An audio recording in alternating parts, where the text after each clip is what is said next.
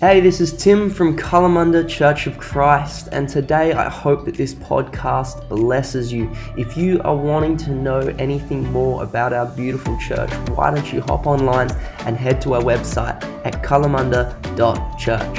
It's great to be with you this morning, and our website and, and, and our purpose, and uh, just just discovering who we are, because it's so important to know your who before your do. And that's what we've been discovering with the youth interns on Fridays, doing some leadership stuff there. It's all, you know, a lot of people set do goals. What am I going to do? What's my New Year's resolution? But really, a great New Year's resolution is not a do goal, but a who goal. Who are we going to become as a church this year? Who are you going to become as a believer this year? Because I want to look back at the end of the year and not just say we did stuff, but who did we become? And, and look back and be able to say, man, I'm more like Jesus at the end of 2022 than I was at the start. I'm more like him. I'm becoming more. The Holy Spirit's work in me is being done. And so we've been doing that. And we've got a new series coming up soon going into Easter, which we'll start plugging soon, which is going to take us into Easter. But when we're sort of at this stage, uh, the next couple of weeks, I just thought I'd wait and wait on the Lord and speak into where we're at as a church. And uh, it was great to have Pastor Adam here last week for the induction service. I've been induced now, so um, the labour was tough, but I got through it. Funny word, isn't it? Induction, being induced. But I think should, if you do get induced, you should be expectant. So we're expecting, and um, And it was a really good word about unity. And I didn't actually tell Adam what to speak on last week. Some people said, yeah, you must have given him the, the, um, the, the, whole rundown. I said, just speak on whatever's on your heart, but something that would really bless us as in a new season in starting as a church after uh, things, you know, everything we've been through and, and, before my time, something fresh and new. And, and he chose to spoke on, speak on that subject of unity and how important, the importance of unity and today I want to sort of launch off of that and say, you know, the reason unity is so important is because uh, the devil just loves to divide and, and cause division. And the reason we speak on vision is because when there's more than one vision, there's division, two visions, and there's division. And often the thing that brings us together is unity in vision.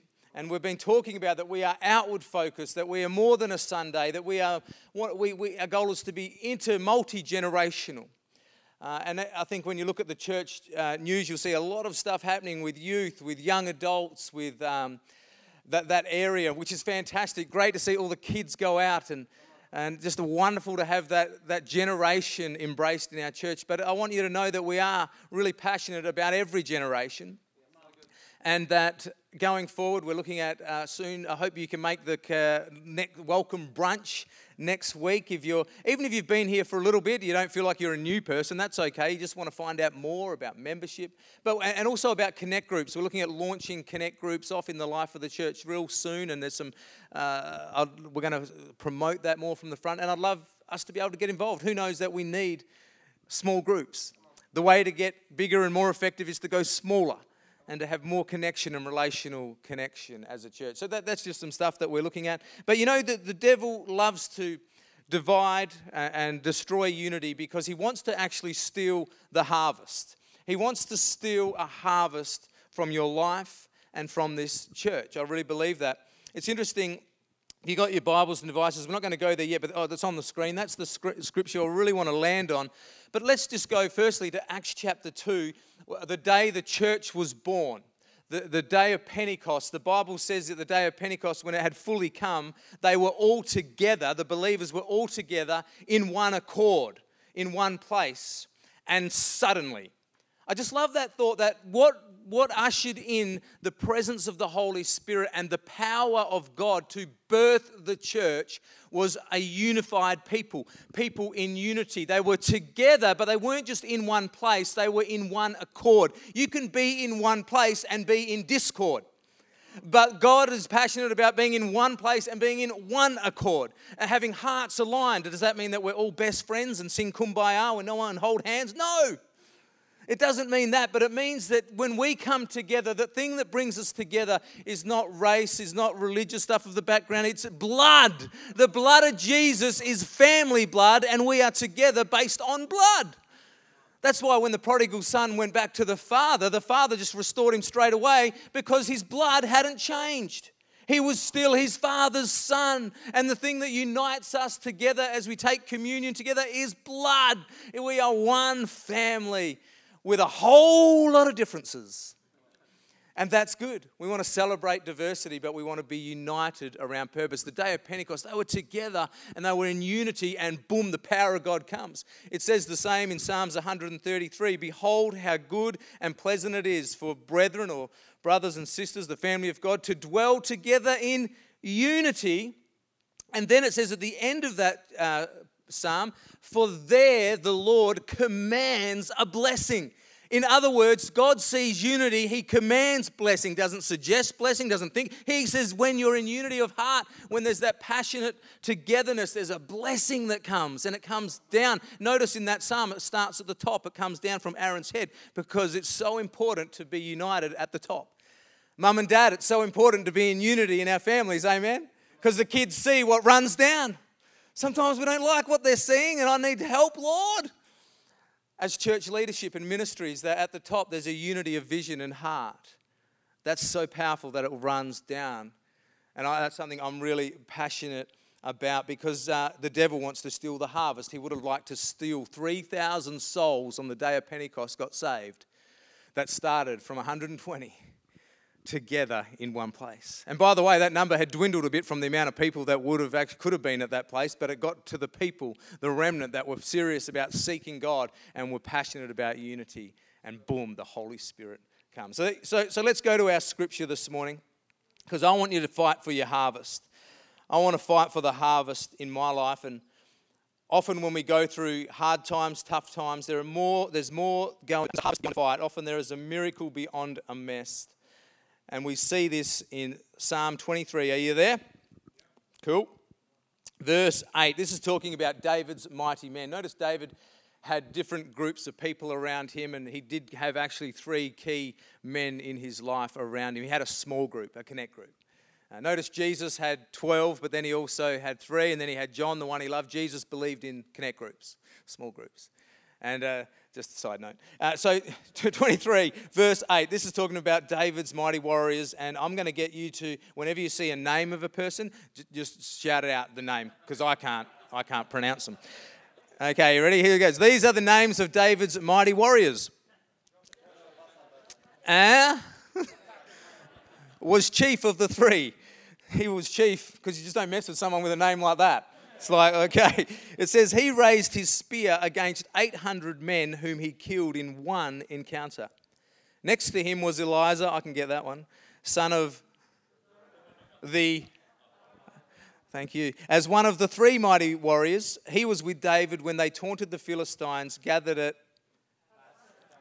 Pas Dammim for battle. This is great. There's good, good interaction this morning. Then the Israelites retreated but notice this guy, Eleazar, or however you say Eleazar, stood his ground and struck down the Philistines till his hand grew tired and froze to the sword. Just checking I've got the same translation. Froze to the sword.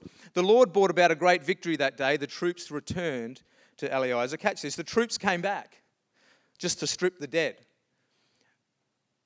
There's a real powerful message in that. They all came back once the war was over, once the fight was over, to get all the spoil, to get all the good stuff, you know? And uh, anyway, we don't want to be that sort of a believer. Number 11. Next to him was Shammah. Great name, that one. Shammah, son of Agee, the. Oh, thanks, just checking you there. When the Philistines banded together at one place where there was a field full of lentils, his pea patch, you could call it, Israel's troops fled from them. But Shammah took his stand in the middle of the field. Key verse there. He defended it and struck the Philistines down, and the Lord brought about a great victory. I want you to notice a few things about this passage, this text, and I want to draw out a couple of things, but these is a fight for the harvest. Firstly, I want you to notice that in any fight we are in, it's the Lord who brings about a great victory. Not your fighting ability, not your faith to hold on, not your stance, not how gritting your teeth, but it's the Lord who brings about a great victory. It's His victory. It's all been done for us at the cross, at the resurrection. But there is a place for believers to stand in victory. There's a place for believers to stand, and the Bible calls it fight the good fight of Faith. The good fight of faith. What does that mean? Just to, to stand, uh, fight the good fight of faith means to stand and believe and trust all that God has done for you. It means not to be moved. It's not to have human effort. It's spiritual energy on the inside of you, brought about by the Holy Spirit. The battle is the Lord's, but we need to stand in faith. I want you to notice something that the enemy in these situations, what made these warriors mighty in David's, in David's uh, account here, in the account of his life and these people around him, what made them really mighty is that when the enemy came, they didn't leave. when the enemy come, they knew that the enemy was there to attack, and that's what enemies do. They attack, and who knows, the devil is still prowling around like a roaring lion, seeking whom he may devour. But he, all he's got is a roar.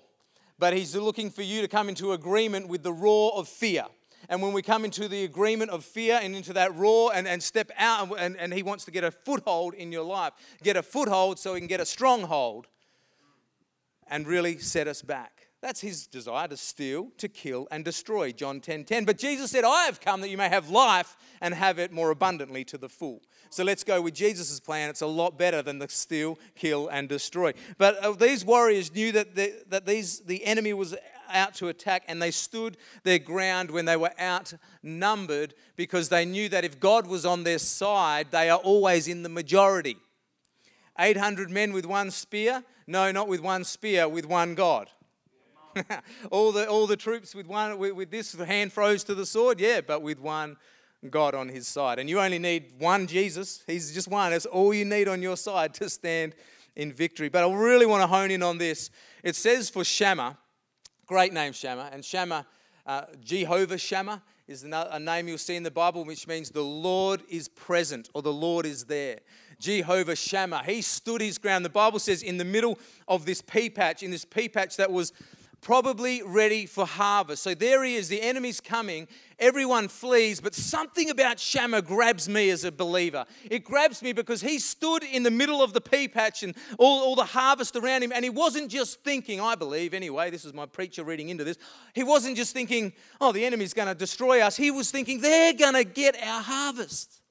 We have sowed here. We have planted here. We have invested here. We have gone to effort to, to build something, and I'm not going to just run away and let the enemy come and take it. And he stood there and he said, This is my harvest. Love that thought. And he probably thought, I've got kids and I've got grandkids that are going to eat from this harvest. And devil, you coming against this harvest? No way, not today. And he stood in the ground and he said, We're not moving. And, the, and he just said, No way. Don't let the devil steal your harvest. He's looking for people that will stand in their field. Their field. I love that. It says he stood in his field, in the middle of his field. And often the place of your field is the place of your fight. Often where the enemy is attacking is the place where you're going to be most fruitful. Often the thing that God's called you to, you feel the greatest pressure about.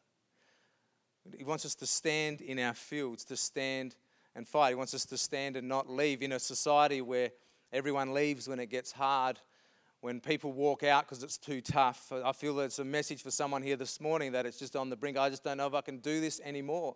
And by God's grace, you can. You can stand and not be someone that walks away from your field. Not, this, this marriage is, I'm going to stay. We're going to get through this. We're going to work to whatever it looks like in your life. It could be the workplace God's called you to. And, and, and you're there in that workplace and you know that's your field, that's your expertise. And you know what? It's for the kingdom of God, it's for a harvest, it's to resource kingdom ministry. And you know that's my field, and, but it's getting tough. And God's saying, I want you to trust me. I don't want you to walk away. I want you to stay in your field because there's a harvest as a church, things aren't going to be all smooth this year. Who knows that? It's not going to be beer and skittles, unfortunately. I wish it was. I know there's going to be ups and downs, relational conflicts. There's going to be a lot of things happening. And that's why the next series we're preaching on leading into Easter is called Promises Greater Than Pandemics. And we're going to preach going into Easter that there are promises greater than any pandemic in your life because I just thought about it. Just about 100%, if not 99.9%, of every conversation we seem to have, lands back on something to do with the pandemic, something around it. It's, oh, so we may as well not just talk about it out there. We're going to talk about promises that can help you in the life of pandemic chaos. And we're going to go into Easter with that. And I think that's a great thought. And, and you know, we want to stand this year as a church and go, we're going forward. We're standing in the harvest here. As you see the kids run out, we, we, we believe in a church that the, the young people will be raised up in, that this will be their church, that they'll be leading and they'll be growing it, and it'll be, it'll be more fruitful and, and it'll be more healthy than it's ever been. Amen? But it's going to take us to stand, and it's going to take us to fight the fight of faith. We sometimes need to see beyond what we're going through. I remember when we went through. Um, uh, our journey in hospital. And, and in that time, there'd be times where it get really tough, times where physically you cannot stand and you're on your knees crying and you're just a mess. And at times like that, I used to pull out of my wallet. I had in my wallet a, a prophecy over, over Blaze, over our son. And this prophecy I would pull out and I would read it at times. And, and it was what someone had written down, a, a wonderful old lady. I don't even know her name, but she was at a prayer meeting that we went to at Victory Life Church to pray for us as we were going in for chemo. And she just gave me this bit of paper and I ended up photocopying it, laminating it, putting it in my office. But at the time when the going gets tough, you need to be able to know that, hey, there's a harvest beyond this hurdle. I'm believing in harvest time. I just got to stand and fight the fight of faith because I'm trusting in the harvest, like Shammah and Eliezer. But I want you to know, Jehovah Shammah, the Lord is present. You with me? I'll just give you a couple of thoughts because uh, this will sort of set up for the for the series going into Easter. But the next uh, slide, I think the, the, the, scriptures, verse 10, it says this about Eliezer. He stood his ground and struck down the Philistines till his hand grew tired and froze to the sword. And I thought, man, that's, that's beautiful. His hand froze to the sword. He was not going to let go. It was just strong on the sword. And victory or defeat for him was all about how he could hold the sword. And who knows that the Bible, the Word of God, is the sword of the Spirit. Ephesians 6. It is the sword of the Spirit. In other words, you have the Holy Spirit in you. Are you giving him the weaponry he needs? The sword. That's why going into Easter, we're going to be giving you promises, giving you promises that you can grab a hold of and that can really help us in our life uh, to be able to hang on to the Word of God. There's nothing more powerful than the Word of God, amen? You know, some people, I love this thought that they're all word, word, word. It's all about the word of God, word of God, word, word, word, word, word, word, word. And some people are all about the spirit of God on this side. It's the spirit. He just told me it's spirit. It's whoo and whoo. And it's the spirit, spirit, spirit. And I love what someone said. They said, if you're all word, you dry up. If you're all spirit, you blow up. If you're word and spirit, you grow up. And that's where we want to be, amen? That's a good thought. The Spirit breathing upon the word. And, um, and, and we need to know how to hold the sword, just like Eliezer did. Has anyone ever had golf lessons?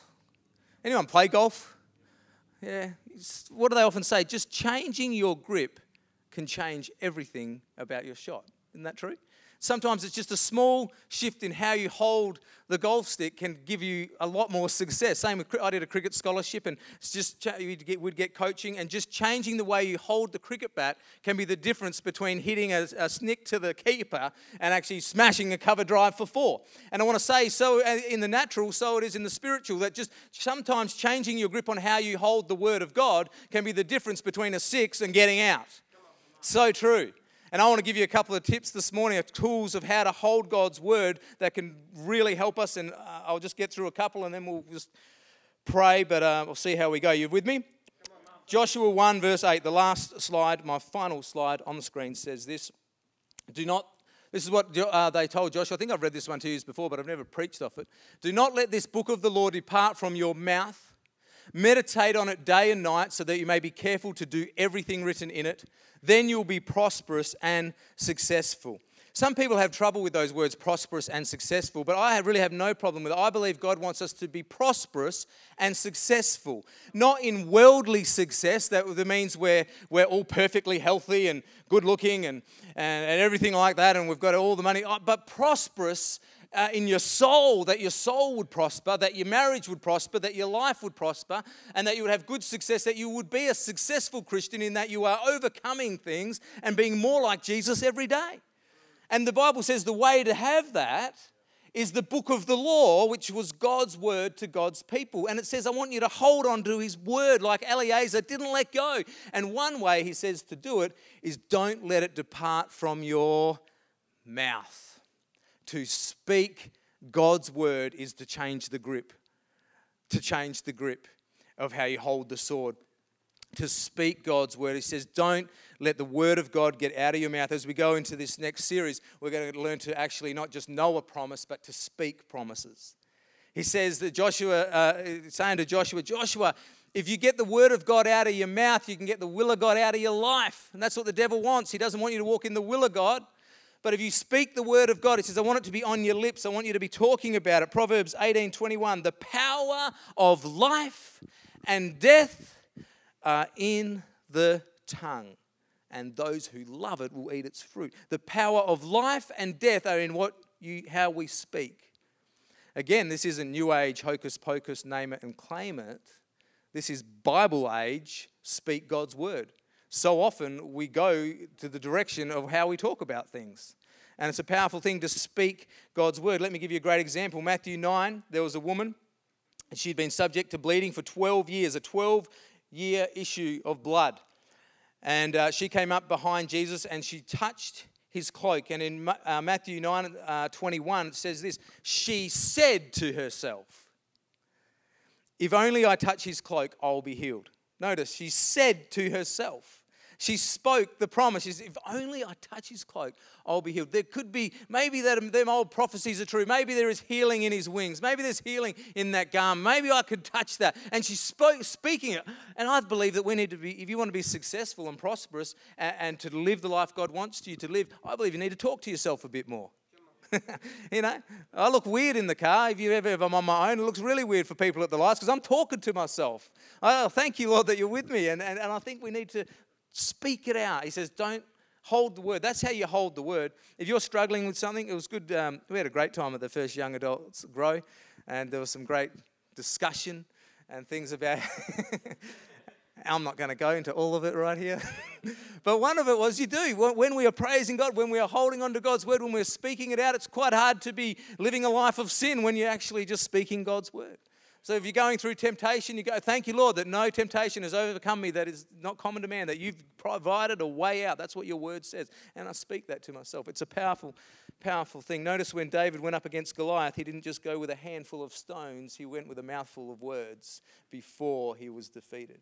Why? Because there was a harvest beyond Goliath. There was a hurdle to get over, but David saw the harvest and he said, Today I'm going to cut off your head. I'm wondering this morning, what do you need to start speaking to?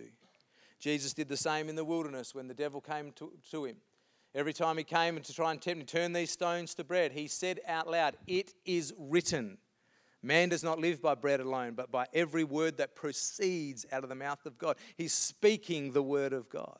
That's how we hold this word. If you're, if you're, if you're struggling to get into the Bible, because it can be hard sometimes, it can be hard to maintain a daily routine of reading, and oh, it's boring, and I'm stuck in Leviticus again, and or whatever, one way to really gear up your, your spirit to get excited about God's word is just to speak it, to find promises and put your name in there.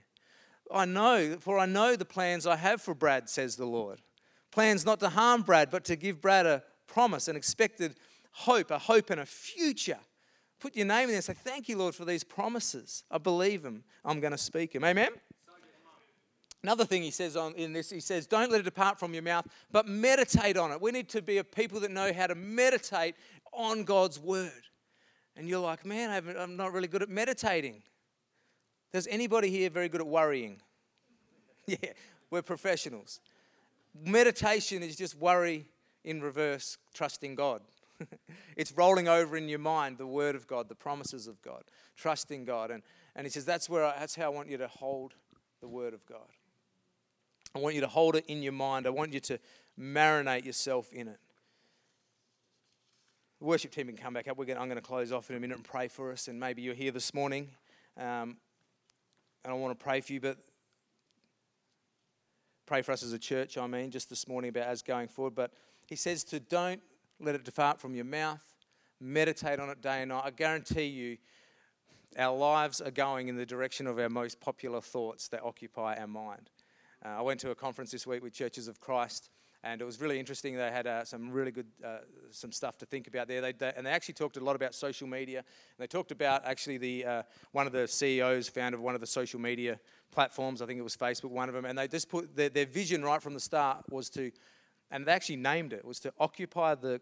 I'll try and get this right. To occupy as much of the conscious uh, attention of every person for every day that we can. Does that make sense? Like their goal, they just name it, is to occupy all of their attention. And so often that's what happens. We, we are filled up on things and meditating on things and so many different uh, what places to get our information from that it's becoming toxic for our thinking and we've got stinking thinking disease.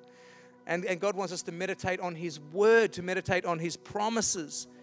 Because as you go through times when you're standing in your field and you're like, man, this is getting tough, what's going to help you is holding onto the sword and meditating on it and speaking it out loud. Uh, Smith Wigglesworth said this He says, I will not be moved by what I feel, I'll be moved by what I see. I'll be moved by what I believe, and I believe God. What if that was the thing that really moved us this year as a church? Not what we see going on around us, not feelings, what we feel, but what we believe we believe, what I believe moves me. I believe God is for me, not against me. Amen. I believe God has never left me for a moment. I believe He knows the hairs on my head and He loves me with an everlasting love. I believe His perfect love casts out every fear in Jesus' name. And we meditate on God's word. Would you stand with me? I want to have a moment of uh, just maybe ministry time if you're just standing in God's presence, I haven't really done a conclusion because I just want to say, Lord, just take us where you want this morning. Holy Spirit, would you just would you start speaking to hearts this morning in this attitude of prayer and worship?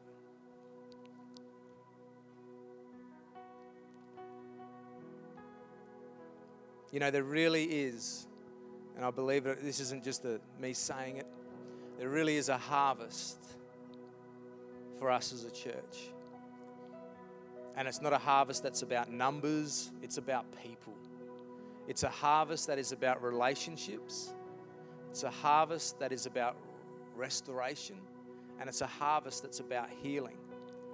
It really is a harvest about people becoming all that God created them to be. And it really is a harvest about Kalamunda community all around us becoming all that God would want it to be. But for you, maybe there's things holding you back. Maybe there's stuff that's stealing your harvest. I know God's put his finger on things in my life for this year that I want to change. I know I don't want to be the same, that I want to let him do some surgery in my life. I want to be fitter and stronger spiritually to stand, to stand in the field that God's called me to. I wonder about you this morning, what God's saying in your heart, in your life. You are called to the field. It's not just about what we do on a Sunday, we know that, but there's a calling to come and serve and to be a part of the community here for people. And we don't push that and say you have to do this or have to do that, but maybe it is on your heart that this is, this is home for you. This is home for you. This is your spiritual home. I want to I want to tell you, I want to be here for you as a, as a pastor. We want to be here as a staff. We want to be here as elders, as leaders. To say this is a place where you can see your harvest come to fruition. I believe that. Father, would you just work in our hearts and lives? Father, as we make a choice to stand where you've called us to stand. Lord, I pray that the vision of the harvest would help us to overcome a lot of the things that are holding us back right now. Just had a great scripture come to my mind. It says this that for the joy set before Jesus, for the joy set before him, he endured the cross. Even Jesus could see the harvest beyond the hurdle. He knew he had to go through the, he knew it was going to be hard to stand. And he said, Father, if, you're willing, take this cup from me, but nevertheless your will be done. And for the joy set before him, for you, my friend, for you, he saw you a harvest. He endured the cross. So, Father, we commit our church to you, we commit our lives to you. And I just want to open up the altar if people want to come and pray, to come down and pray after the during this song or after this song. Feel free to come and pray. But I'm going to hand it back to Abby and the team. Thanks.